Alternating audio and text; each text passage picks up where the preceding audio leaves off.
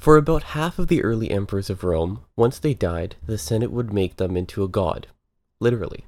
A temple and a priesthood would be established for them. For the rest of Roman history, emperors would make offerings to the great emperors of old, just as they would to Jupiter or Saturn. This deification wasn't a guaranteed thing, it was really up to the mood of your successor and the Senate at the time of your death. It's not a foolproof metric, some Caracallas would sneak through the cracks, but otherwise, deification suggests that the emperor was good at their jobs and liked at the time of their death. Caesar was the first to be deified, and Augustus was deified after him. Livia, the first empress, would be deified decades after her death as well. After the first two Caesars, though, the deifications really wore thin. The only other Julio Claudian emperor to be deified was Claudius. You can say all you want about Nero, Galba, Otho, Vitellius, and Vespasian and how they ruled, but the fact remains that Vespasian will be the first emperor since Claudius to be deified.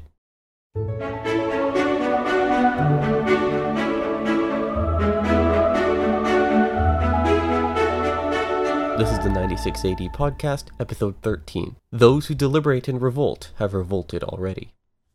The deification of Vespasian was therefore an indication that he was the first emperor in over two decades to leave a positive impact on the empire at the time of his death. For this, at the very least, he should be celebrated. The actual rule of Vespasian is still going to be a couple episodes away. For now, though, we need to get through the civil wars. In the last episode, we ran through a list of all the bad things that Vitellius did during his reign and why he was just the worst.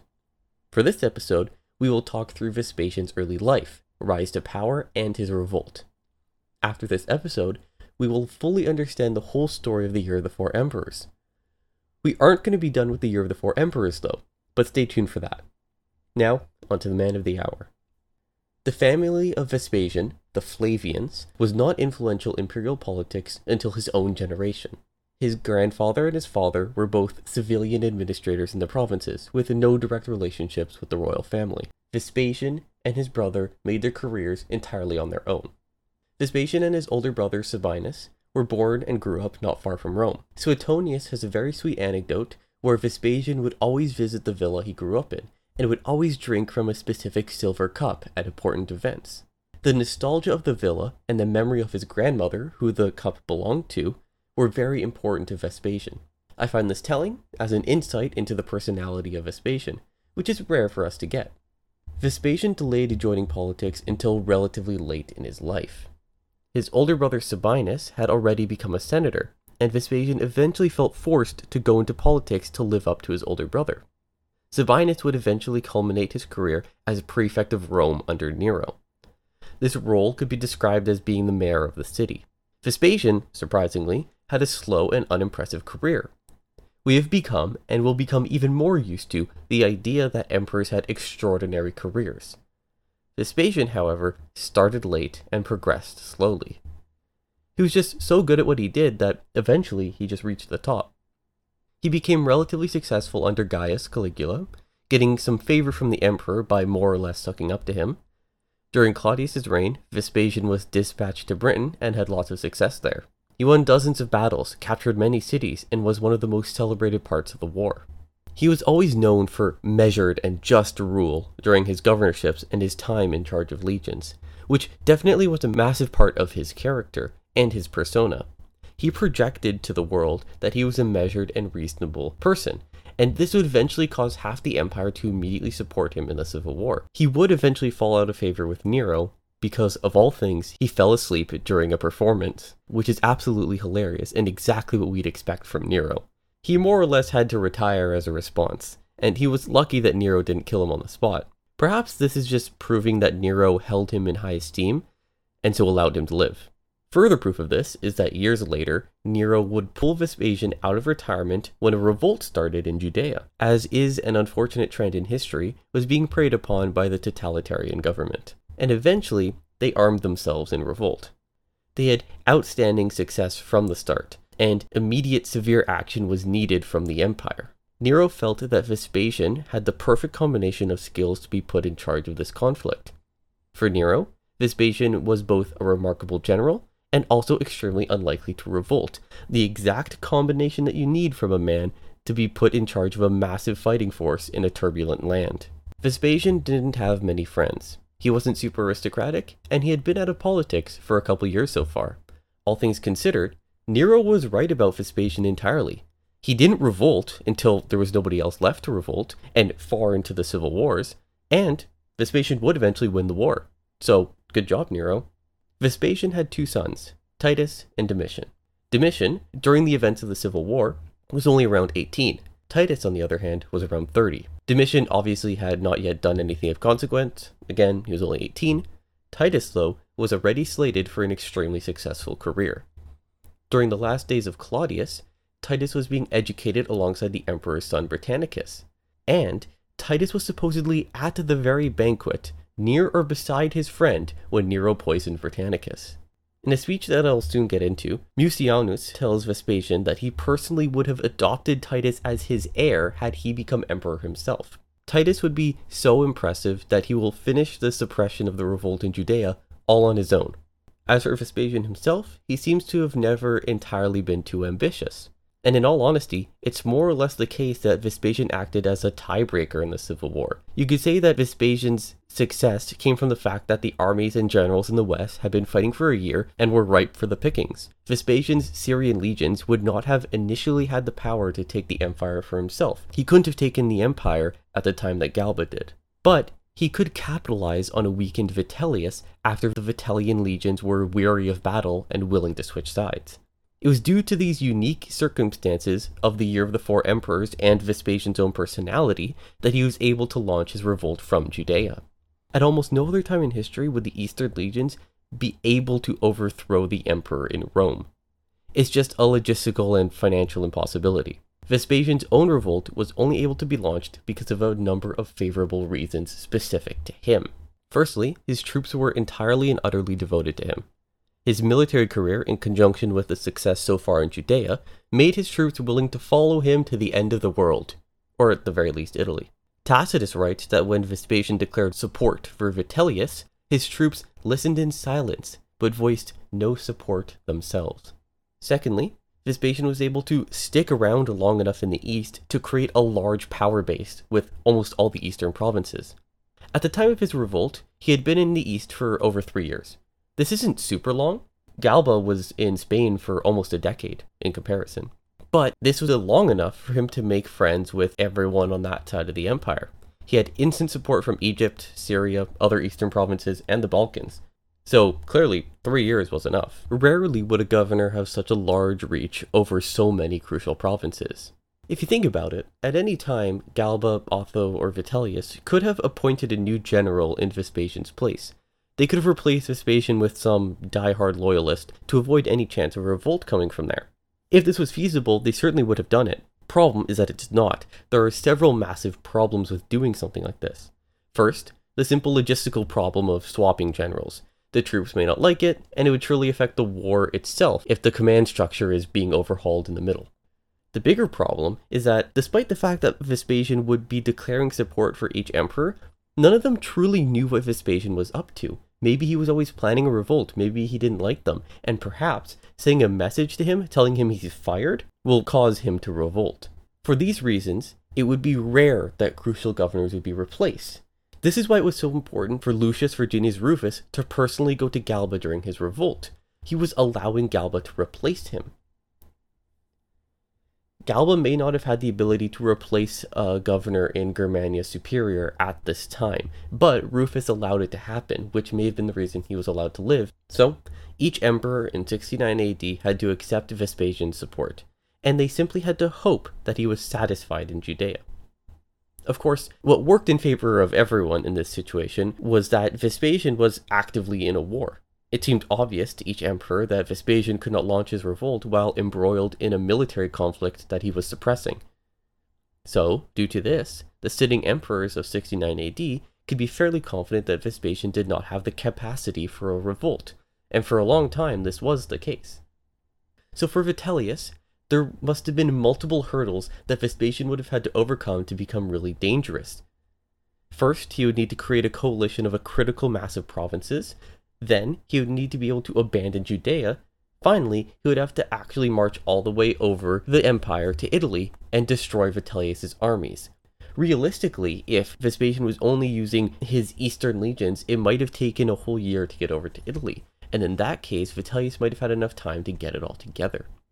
But as we know, Vespasian would actually be able to achieve all of this with no problem. The first and last issue I discussed would be resolved for Vespasian by Vitellius himself.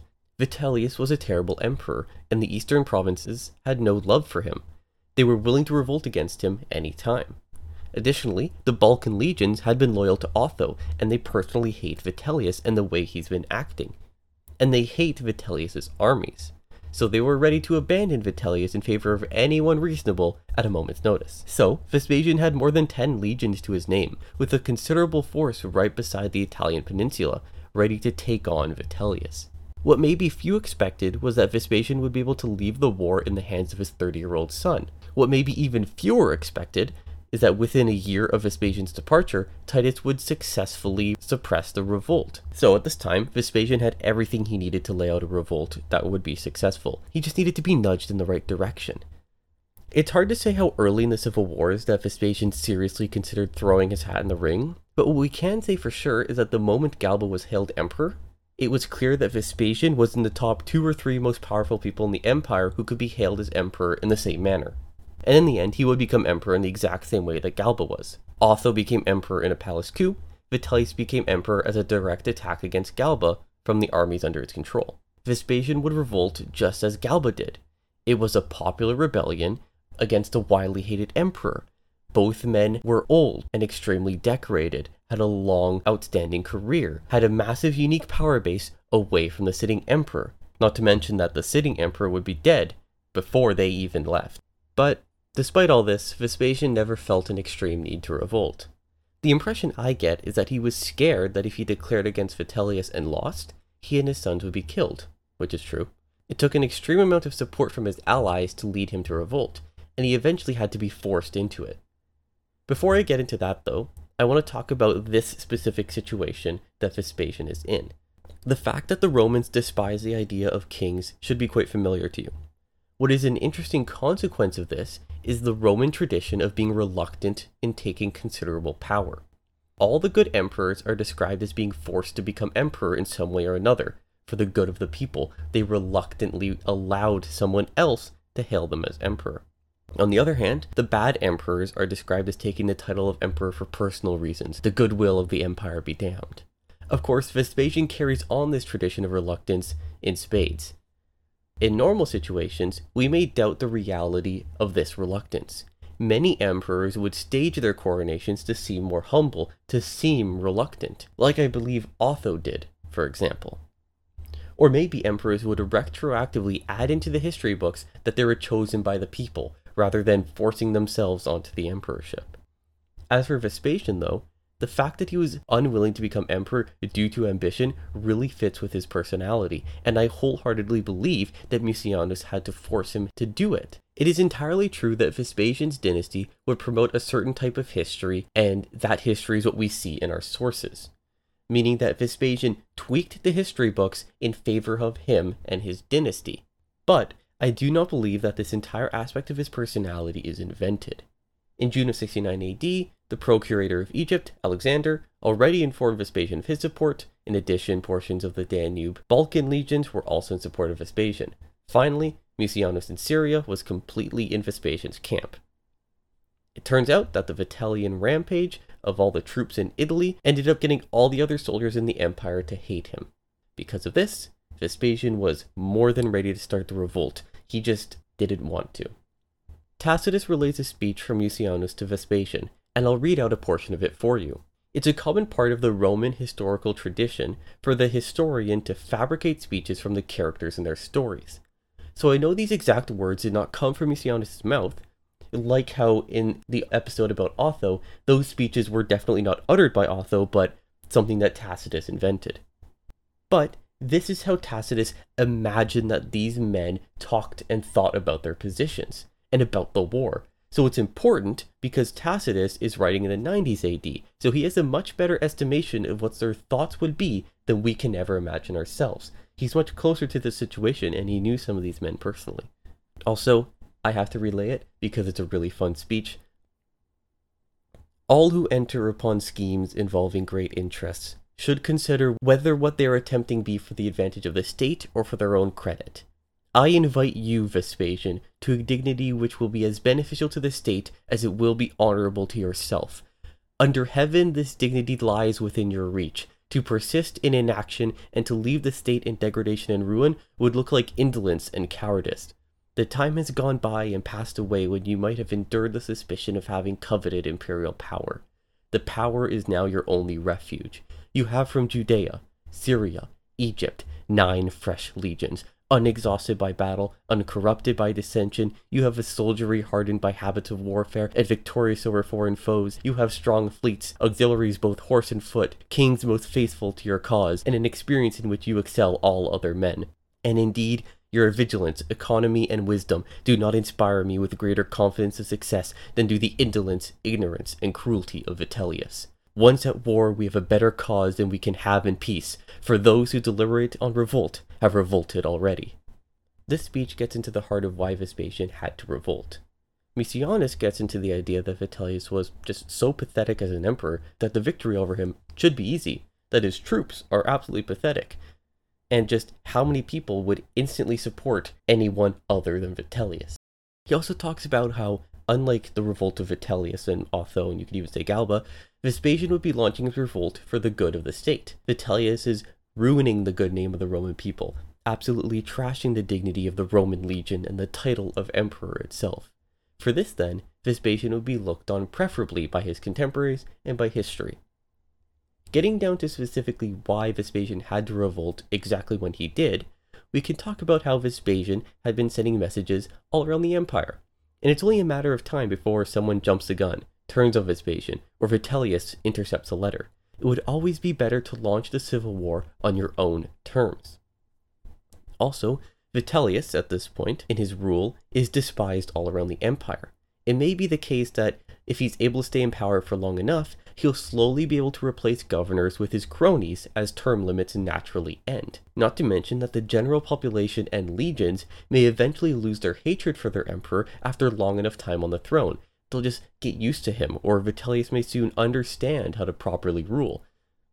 Vitellius at the moment is still new to the emperorship, and he isn't creating any friends yet.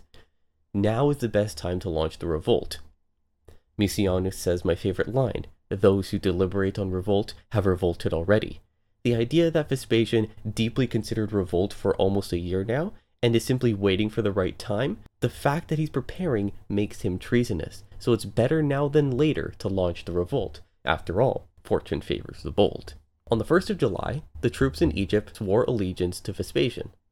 Over in Judea, Vespasian was forced to allow his troops to also declare him emperor.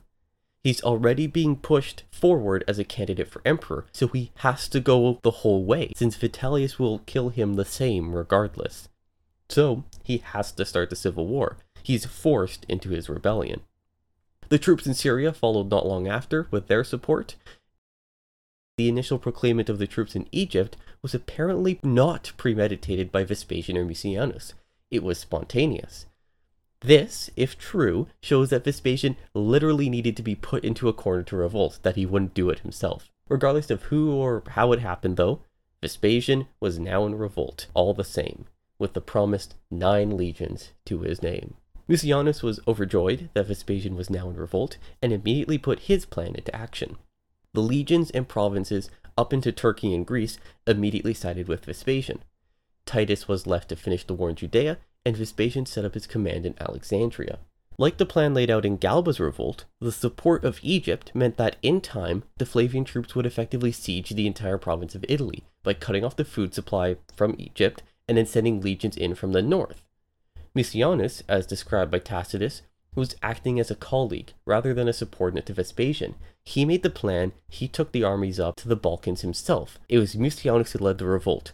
Vespasian simply started laying the groundwork for his administration in Alexandria and calling the top level shots. Not long after, the legions in the Balkans started declaring support for Vespasian. A legate, Primus Antonius, took it upon himself to take the legions into Italy and these would be the legions that would take out Vitellius.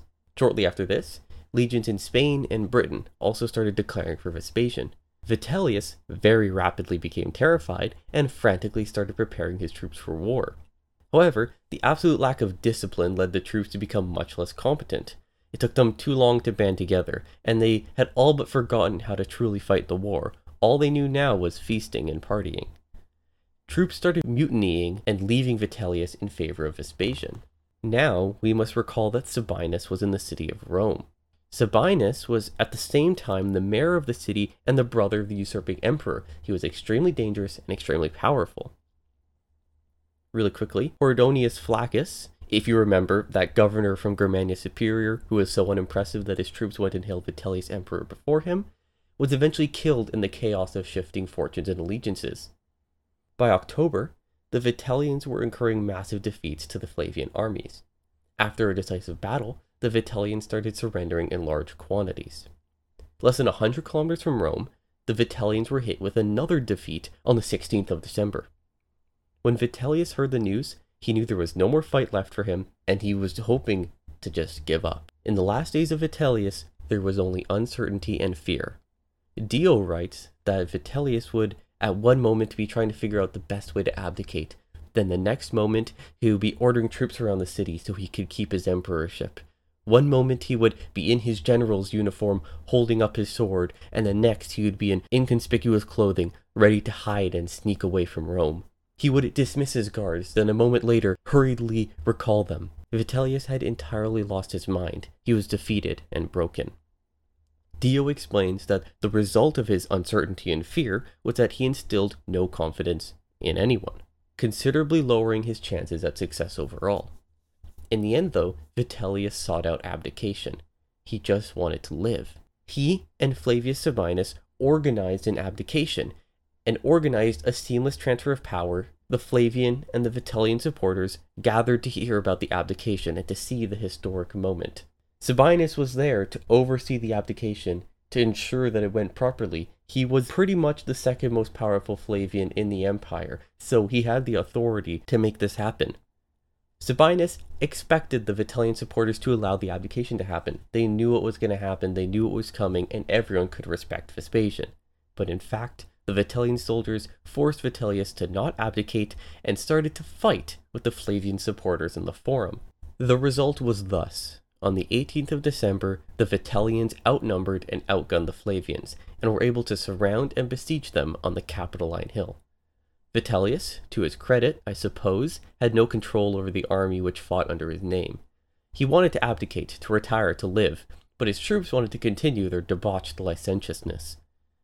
Recall that at this time, the young Domitian was in the city of Rome. We can say that Domitian's stay in Rome made him something of a political hostage, forcing Vespasian, out in the provinces, to stay loyal to the sitting emperor, or else. Unfortunately for Domitian, Vespasian didn't stop the revolt on his account. This instantly put Domitian into immense danger. Sabinus was controlling the Flavians in the city, holding everyone up on the Capitoline Hill, and while besieged, Sabinus managed to get Domitian snuck into their camp so the Vitellian mob didn't seek him out and kill him. This would have been the first true interaction with a civil war that Domitian had. He had been in the capital the whole year, so he saw three emperors come and go. He was around when Nero fled, when Galba arrived, when Otho launched his conspiracy, and when Vitellius marched into the city, trumpets blaring. For all those times, he had nothing to fear, since thus far Vespasian had been quite well behaved, serving out in the provinces, fighting a war for the empire. Now, though, his family members were the usurpers, and suddenly found himself in a squabble within the capital. The next day, Sabinus tried to negotiate with Vitellius, but was disappointed to find out that Vitellius had nothing to do with the mob that was besieging them, and couldn't call it off. When a Flavian army tried and failed to take the city, the Vitellians in Rome responded by storming the Capitoline Hill and massacring the Flavians. Here, Sabinus was executed, and many other Flavian allies were arrested or executed themselves. Domitian barely escaped. The exact details of the escape are impossible to tell, since this was one of the main stories that Domitian liked to tell about himself, and it was exaggerated accordingly. However, it happened, Domitian snuck off the hill and hid in either a friend's house or a local temple for several days. And in the end, it really would only take a couple days for Domitian to be in the clear. Flavian soldiers poured into the city and overwhelmed the dwindling Vitellians. The city broke and anarchy took hold. Pillaging and murder were rampant, and the Flavian troops made no real attempt to quell the nightmare. Recall that it was only that one legate from the Balkans that was controlling the army, Primus Antonius. Mucianus and Vespasian were nowhere to be found at the moment. They were still months away. Vitellius hid himself in his most inconspicuous clothes and fled all on his own. He tried to blend in with the crowds, but was eventually spotted. The Flavian troops found the emperor, killed him, and disposed of his body in the Tiber. It was the 20th of December, 69 AD, and the emperor of Rome was dead. Half an empire away, in Alexandria, Vespasian learned of the success of his armies and the establishment of him as the sole ruler of the Roman Empire. At the moment, nobody knew it, but this would mark the end of the Civil War. The year 69 AD started with the Emperor Galba, and on the 1st of January, the rebellion of Vitellius was launched. Halfway through January, Otho overthrew Galba and became emperor. Vitellius' rebellion continued nonetheless and led Otho to a suicide in the middle of April. Vitellius then reigned alone until the 20th of December when he was killed. It is with no exaggeration and with no technicality that this has been a year of four emperors. And what a year it has been! revolt, conspiracy, murder, and anarchy, this year is fitting of its ominous name. Now, finally, after so much war and bloodshed, we will have an entire decade with but a single emperor in Rome. That will be all for this episode. For now, though, if you want to ask me questions or leave suggestions about the podcast, head on over to my de facto website, the 96AD subreddit. Just head over to reddit.com slash r slash 96AD. You can find the link in the podcast and episode description. I'll be posting updates about the podcast there, and I will respond to anybody who posts there or messages me. Another thing you'll find on the subreddit is a PayPal donate button. This is not required or expected, this podcast will remain free, and I don't aim to profit. However, donations will cover the cost of production and will support me, a student who is attempting to study, work, and produce this podcast all at once. Before we part today, I want to add that all of this does seem rather incomplete we have introduced Vespasian and we have talked through his life up to the 20th of December 69. We have covered all of the year of the four emperors, but we went all the way from Vitellius to Vespasian's sole rule in a single episode. So, next episode, we're going to fill in the gaps. Tacitus wrote a lot about the war fought between Vespasian and Vitellius, and I will summarize and comment on it next time. It's an engaging battle, and I'll get fully into the military aspect of Roman history. And now we both have the background needed to fully understand and appreciate the history behind it, so we can delve into the details. It's important to get into the specifics of this civil war because it will motivate the type of administration that Vespasian will run, and who will be a part of it. The way in which the war is conducted, and especially in the way it's concluded, will define the first few years of Vespasian's reign and Domitian's career. So, Next episode, we'll get into the nitty gritty of the war between Vitellius and Vespasian. I'll see you then.